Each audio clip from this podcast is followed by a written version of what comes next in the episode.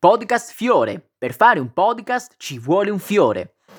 Continuiamo l'avventura che è ripartita la scorsa settimana. Siamo nella quinta stagione del nostro podcast. Ti ricordo di rispondere alla domanda di questo episodio sull'applicazione di Spotify. La risposta rimarrà esclusiva, riservata a me, ma se vuoi che la leggano anche gli appartenenti alla nostra community, ti consiglio di utilizzare il gruppo Telegram, il cui link troverai su tutti i miei social. Ti chiedo anche di condividere questo episodio, come tutti gli altri, con le persone che conosci, con coloro che vuoi rendere partecipi del dietro le quinte della mia divulgazione scientifica e culturale, e infine, se ti abboni, avrai a disposizione i laboratori durante i quali abbiamo creato tutti gli episodi pubblicamente accessibili del nostro podcast, quegli episodi che si possono ascoltare liberamente su tutte le piattaforme di podcasting. Eravamo arrivati, ci eravamo lasciati al gennaio del 2020. Il direttore aveva dato notizia della sua decisione di mettersi dalla direzione di Ferraraitalia, quindi ormai lo possiamo chiamare ex direttore Sergio Gessi, e allora qualcuno doveva pur prendere il suo posto. L'alternativa, come da lui stesso segnalata all'interno della comunicazione che ci aveva inviato, era la chiusura definitiva del quotidiano online. Bene, abbiamo anche detto che il vice direttore pro tempore si era proposto di prendere il posto dell'ex direttore. Bene, alla fine cosa succede? Che nel febbraio di quell'anno diviene ufficialmente il nuovo direttore responsabile di Ferraraitalia, e stiamo parlando di Francesco Monini, una persona che dunque dobbiamo conoscere meglio nel corso di questo episodio. Siccome infatti la rubrica Bufale e Bugie si è sviluppata nel corso degli inizi della direzione di Francesco Monini all'interno di questo giornale, bisogna sapere con chi abbiamo a che fare, qual è la sua storia, che cosa ha fatto prima di approdare alla direzione di questo quotidiano, ed è proprio ciò che ci impegniamo a fare nell'arco di questi minuti. Francesco Monini è nato a Ferrara, è un ferrarese doc, e la sua attività è quella di giornalista e di autore. Pensa che nel 1989 è stato tra i soci fondatori della cooperativa sociale Le Pagine, che adesso andiamo ad approfondire per capire di che cosa si tratta, ed è stato poi tra l'altro presidente di questa cooperativa per una quindicina d'anni, cioè dal 1994 al 2008. Di cosa stiamo parlando? Una cooperativa che di fatto adesso non esiste più, perché dal 1° gennaio è stata incorporata attraverso una fusione all'interno di un'altra realtà, un'altra cooperativa sociale che si chiama Cidas e che ha sede legale a Ferrara, quindi rimaniamo sempre all'interno di questa città, e che opera all'interno di 6 regioni. Oltre all'Emilia Romagna abbiamo il Veneto, il Piemonte, la Lombardia, il Friuli, Venezia Giulia e le Marche. È successo dunque che i servizi che appartenevano a questa cooperativa sociale Le Pagine sono stati integrati nell'assetto organizzativo della cooperativa Cidas, in particolare i servizi educativi, che sono stati integrati nel settore educativo, e i servizi bibliotecari di catalogazione e di archiviazione, che hanno costituito il nuovo settore cultura, un settore che prima non esisteva all'interno della cooperativa Cidas. Ecco, ma che cosa significa Cidas? Conosciamo meglio prima la cooperativa all'interno della quale è entrata la cooperativa Le Pagine. Significa cooperativa, inserimento, disabili, assistenza, solidarietà. E di che cosa si occupa allora? Di cura e di assistenza delle persone anziane, delle persone con disabilità e dei minori, di accoglienza ed integrazione dei migranti, di trasporto sanitario e anche di mediazione sociale e inclusione lavorativa, quindi una attività molto meritoria e anche lodevole. Ci complimentiamo per tutto questo impegno che i volontari della cooperativa Cidas mettono nel fornire aiuto a chi di più ne ha bisogno, tra l'altro in diverse zone d'Italia. Ma ci interessa evidentemente capire in che cosa Le Pagine ha migliorato Cidas, e allora entriamo un po' nel merito del settore educativo e capiamo quali sono i servizi che vengono forniti da questo settore: la gestione di nidi e scuole dell'infanzia, le attività di pre, post e dopo scuola, la gestione di 2 comunità educative per minori e poi anche interventi di sostegno scolastico e interventi educativi domiciliari, evidentemente per chi più ne ha bisogno.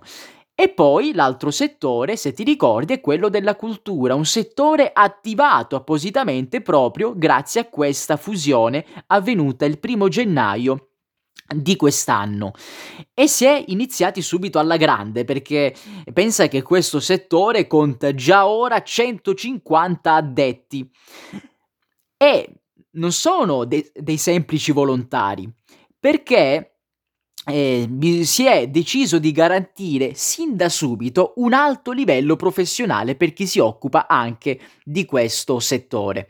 Quindi un personale qualificato e un personale che è stato formato in modo tale da gestire biblioteche di tradizione, biblioteche di pubblica lettura, biblioteche universitarie, ma anche le mediateche.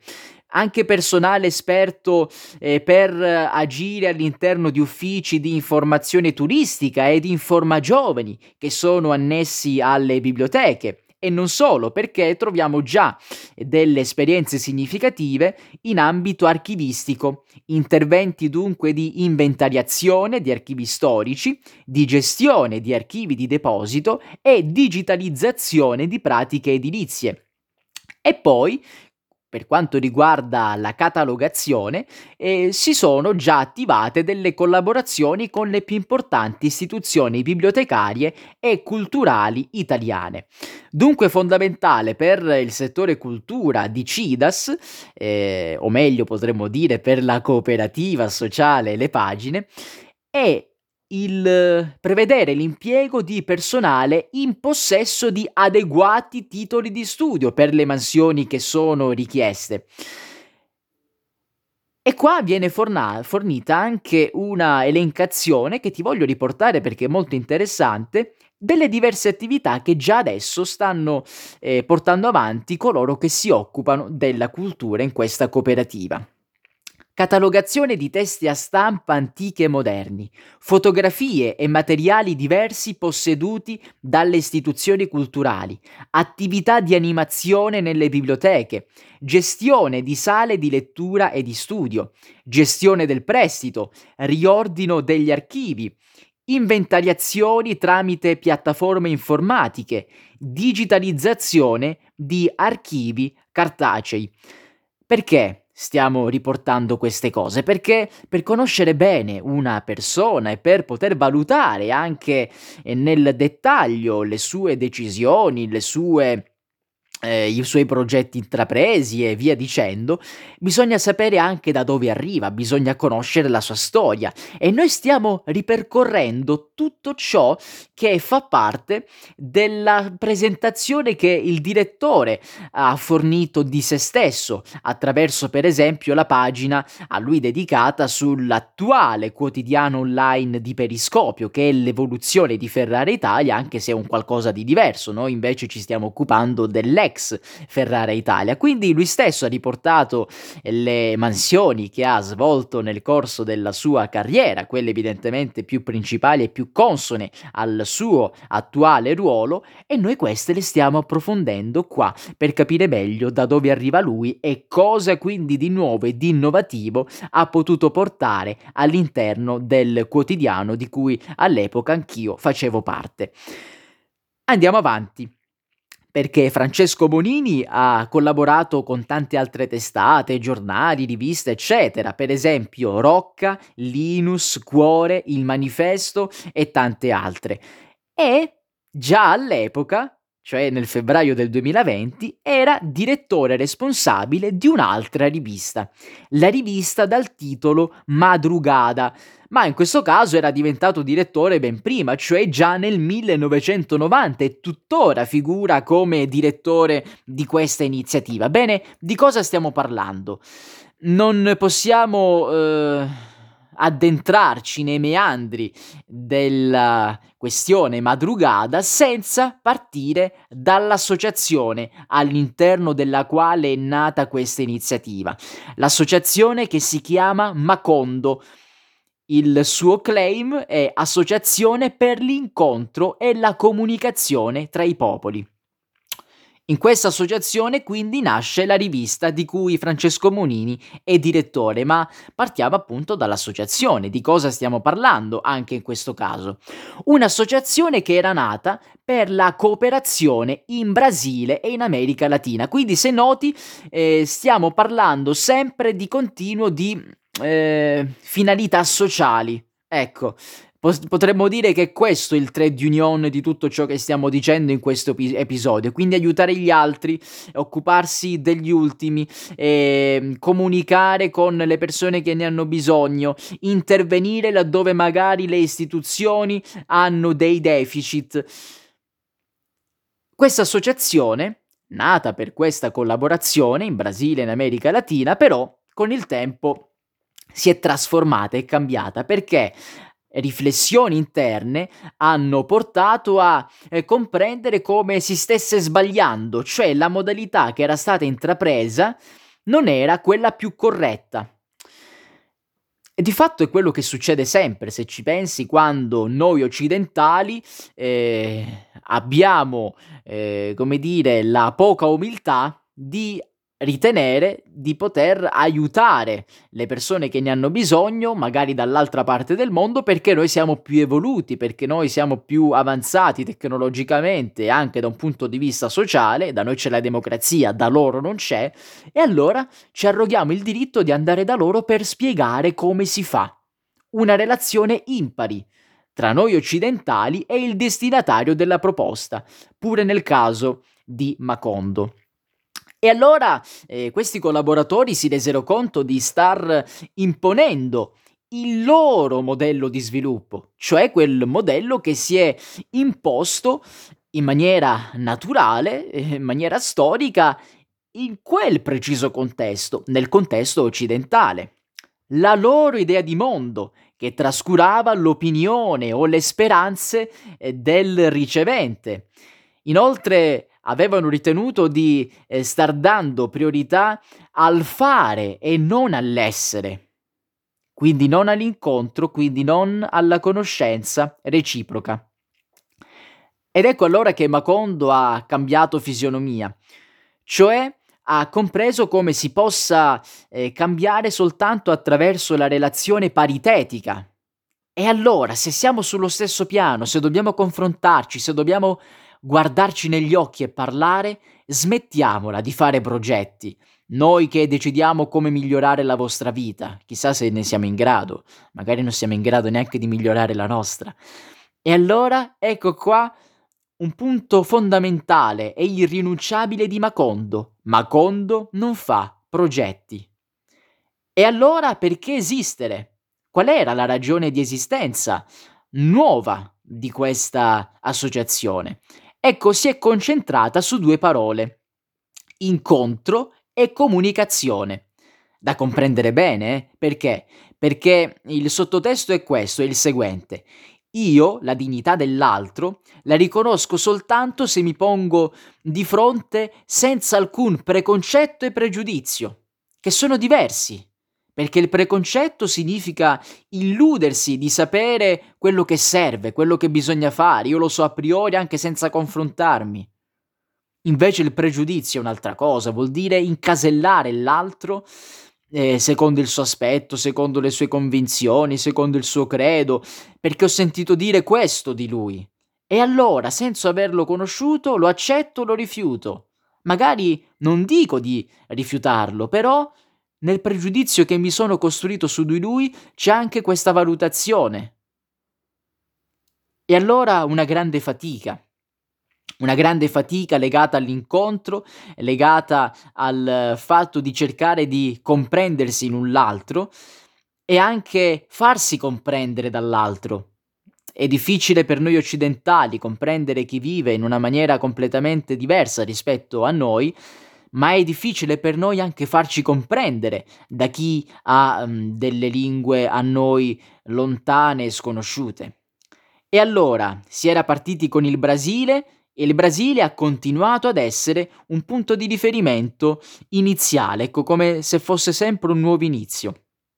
E quindi i responsabili di Macondo hanno invitato le persone che si avvicinavano all'associazione all'esperienza del viaggio e hanno messo a disposizione a Rio de Janeiro una casa dalla quale partire per incontrare delle realtà diverse da quelle offerte dalle agenzie turistiche, insomma per entrare in contatto con il vero Brasile, con la sua anima più pura e più genuina, che di fatto fa rima, ahimè, con emarginazione.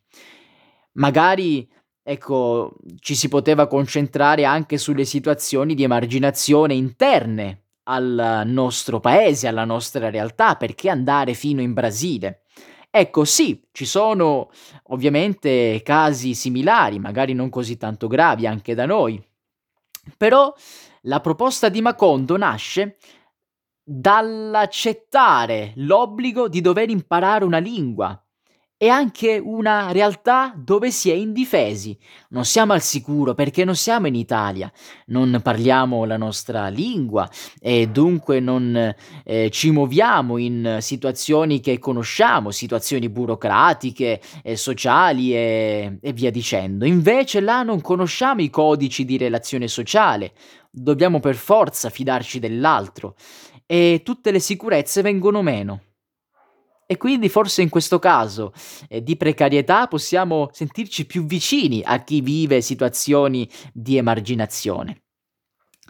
Dopodiché, ecco che sono nate delle collaborazioni da questi incontri che si sono avviati, collaborazioni come offerte di aiuto per far crescere l'unico progetto che era quello di Macondo, quindi non un progetto nato da Macondo, ma il progetto stesso dell'associazione Macondo. Ed ecco che ora arriviamo nel merito di ciò che ci riguarda più da vicino, la rivista, perché col tempo, abbiamo detto 1990, ecco che l'associazione ha dato vita ad una rivista trimestrale che doveva informare e che serviva per dialogare sui temi della mondialità e dell'incontro. Si sono così avviati degli incontri con testimoni, sono stati avviati corsi di formazione per giovani e per adulti, si è anche dato il via ad una festa nazionale in modo tale da far diventare protagonisti l'incontro, l'allegria e le riflessioni sui temi principali che ruotano attorno all'associazione Macondo. Ecco, la rivista si chiama Madrugada, che significa aurora, rivista trimestrale di incontri e di racconti. E non nasce però ex abrupto, perché c'è una preistoria anche di questa rivista, di cui il direttore appunto dal 90 è Francesco Monini. Ecco, 1990, mi raccomando, si riferisce al momento in cui Monini diventa direttore, non stiamo parlando della fondazione, ma adesso dobbiamo dire qualcosa sulla sua preistoria, perché già all'inizio della sua attività Macondo si era dotato di uno strumento di divulgazione della realtà sudamericana e con cui veniva in contatto praticamente ogni giorno.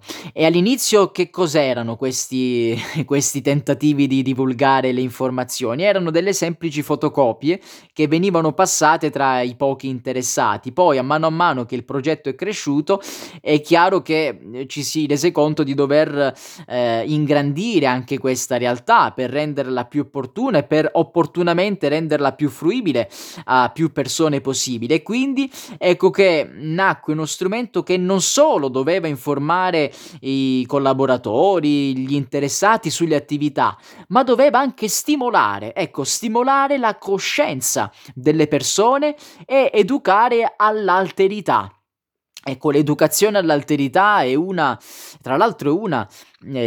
degli obiettivi, una delle finalità imprescindibili dell'educazione e dell'istruzione della storia a scuola. Ecco, io confrontandomi con civiltà che non c'entrano nulla con la mia, che sono vecchie di migliaia di anni e che avevano modi di vivere magari anche opposti a quelli attuali, ecco che mi confronto con l'alterità, mi avvicino a un qualcosa di totalmente diverso rispetto a me, che magari, e qua c'è la sorpresa, veniva portato avanti nello stesso luogo dove oggi io insisto e dove oggi io esisto, la mia stessa città. Quindi persone completamente diverse da me che però vivevano negli stessi luoghi che io oggi calpesto, magari talvolta senza la giusta consapevolezza. Ecco, con questa visione nacque il trimestrale, che ha coinvolto delle ottime penne, che voleva offrire una visione del mondo e un pensiero basato, ecco qua che torniamo sul sottotitolo dell'associazione, basato sulla comunicazione tra i popoli. Comunicazione non nel senso che io ti dico quello che devi fare, ma nel senso più originario del termine: mettiamo in comune qualcosa e ci confrontiamo a livello paritetico. Attualmente Madrugada ha una tiratura di 2000 copie e pensa che viene inviato in tutti i continenti, ma non solo, perché nel frattempo, con l'avvento del web, si è avvalso anche di un blog che è tuttora attivo, non si fermano un attimo, e che raccoglie articoli in linea con la sensibilità e della rivista e dell'associazione Macondo. Quindi da questa esperienza forte di tutte queste iniziative intraprese e anche di questi ruoli di prestigio rivestiti, Francesco Monini nel febbraio 2020 accetta di entrare a far parte della direzione, di essere il nuovo direttore responsabile della rivista Ferraraitalia, senza abbandonare peraltro la direzione della rivista Madrugada. Naturalmente due testate diverse, l'una è una rivista trimestrale, l'altra è un quotidiano addirittura, e nell'una ci si concentra molto sulla comunicazione tra i popoli all'estero, quindi l'Occidente con il resto del pianeta. Invece Ferraraitalia aveva un focus specifico sulla città di Ferrara e su quello che aveva un impatto a livello locale, ma anche a livello nazionale, persino a livello internazionale, ma sempre partendo e sempre focalizzandosi sull'aspetto locale della città di Ferrara, ma evidentemente anche di tutte le altre città, in particolare italiane. Allora, molto bene. Dunque il giornale non chiudeva. Tutti contenti. Anch'io ero evidentemente molto felice. Tra l'altro in quel periodo stavo continuando a pubblicare gli articoli che avevo già scritto mentre collaboravo con il Museo Archeologico Nazionale di Ferrara. Ecco, li avevo scritti nel 2019, quando mi occupavo appunto della divulgazione attraverso gli articoli di questo museo. Poi invece nel 2020 mi sono dovuto concentrare, come da contratto, sulla gestione dei social e quindi sulla pubblicazione direttamente e sui social del museo, quindi con una iniziativa editoriale diversa rispetto a quella dei mesi precedenti. Gli articoli li avevo scritti, però erano ancora in programma, e quindi circa uno alla settimana, ecco, che venivano pubblicati su questo quotidiano. Quindi ancora ne avevo alcuni per le settimane successive da pubblicare, e di volta in volta li impostavo, li programmavo all'interno del server del quotidiano di Ferraraitalia, e dunque ero molto contento, altrimenti avrei perso tutto quel lavoro fatto e li avrei pubblicati semplicemente sul mio blog, evidentemente con una molto minore visibilità da parte del pubblico. Tuttavia, e qua voglio concentrarmi su un aspetto negativo di questa vicenda, nei mesi del confinamento del 2020 purtroppo ho visto un decadimento significativo all'interno della gestione dei social del quotidiano, in particolare per un fatto che secondo me è gravissimo. Ecco, naturalmente all'epoca non potevo permettermi di segnalare una cosa del genere, io un semplice collaboratore del giornale, tra l'altro sono sempre stato dell'idea che ciascuno si prende la responsabilità per ciò che pubblica, per ciò che afferma a livello personale. Se io pubblico un articolo su un quotidiano che magari pubblica anche altre cose che sono contrarie a quelle che riporto io, contrarie a quelle che io ritengo corrette, eccetera, io non ho la responsabilità di quello che altri pubblicano, pur essendo la medesima testata, a meno che poi la testata non viri in maniera significativa e non impedisca a me di pubblicare quello che io dico da professionista. Quindi in quel caso sì, certo, perché non sono libero di pubblicare ciò che la mia professione mi impone di dover pubblicare, ma quando invece altri pubblicano cose, io posso pubblicare anche le mie, in quel caso evidentemente non c'è nessun problema. Di cosa sto parlando? Sto parlando del fatto che purtroppo anche il nuovo direttore in quel caso è caduto vittima di una disinformazione che circolava in quei mesi così folli del nostro passato. Eravamo tutti chiusi in casa e si diceva che la natura si era ripresa il suo posto all'interno delle città, cosa che in parte era vera, attenzione, perché iniziarono a circolare diverse fotografie, diversi video che non rappresentavano la realtà del confinamento 2020 e che non rappresentavano la realtà del territorio italiano. Mi spiego meglio: foto e video vecchi, quindi precedenti alla primavera del 2020, precedenti anche di anni, e che magari non erano stati registrati o scattati sul territorio italiano, ma magari venivano dall'altra parte del mondo. Mi ricordo il caso di una fotografia o di un video che risaliva qualche anno prima e che era stato registrato in Giappone, non in Italia. Bene, in quei mesi ecco che diversi utenti cominciarono a divulgare questi contenuti vecchi che nulla avevano a che fare con la situazione che si stava vivendo, però contestualizzandoli in maniera errata con il lockdown, come si diceva all'epoca, del 2020, ecco, contro il Covid, come si diceva.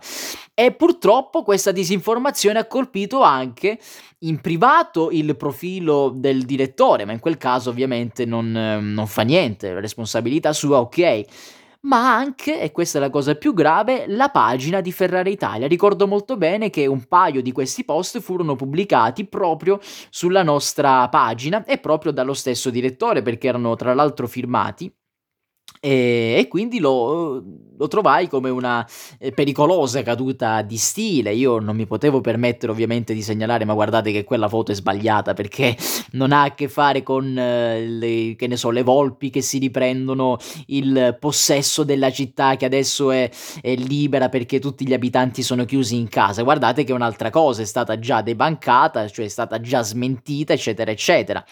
Se quella foto, se quel video fosse stato pubblicato senza contestualizzarlo con il lockdown, allora non ci sarebbe stato nessun problema. È semplicemente una foto che pubblico, ma non dico che è stata scattata in Italia in queste settimane per dimostrare che la natura allora ha ripreso il suo corso mentre noi esseri umani ci siamo fatti da parte e così dovrebbe essere sempre, perché quello è un errore, è un errore proprio scientifico. Cioè, scientificamente io sto dicendo una cosa che è falsa a livello fattuale e a livello oggettivo. Dunque questo controllo delle fonti non c'è stato, magari perché ci si è fatti prendere troppo dall'emotività del momento, dalla voglia di essere sempre là sul punto e quindi pubblicare anche noi queste cose così da avere più visualizzazioni sui social. Non lo so, non conosco il motivo. Sta di fatto però che l'azione di per sé era abbastanza grave, ecco, direi anche abbastanza ridicola per un giornale, perché poi alla fine tutti sapevano che, o perlomeno le persone più informate sapevano che questo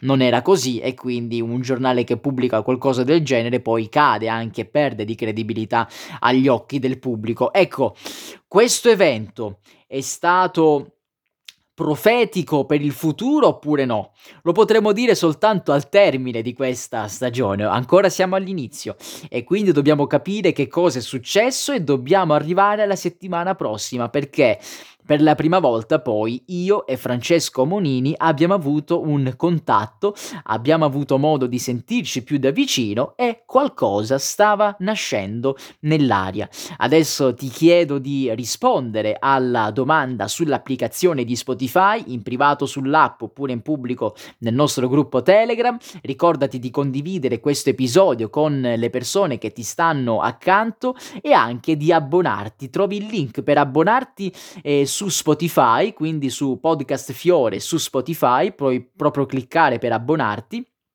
in modo tale da recuperare tutti i laboratori. Se sei su un'altra piattaforma di podcasting probabilmente non hai il link cliccabile, quindi vai su Spotify, non c'è bisogno di scaricarselo, è pubblico per tutti e da là trovi il link appunto per abbonarti. Podcast Fiore, per fare un podcast ci vuole un fiore.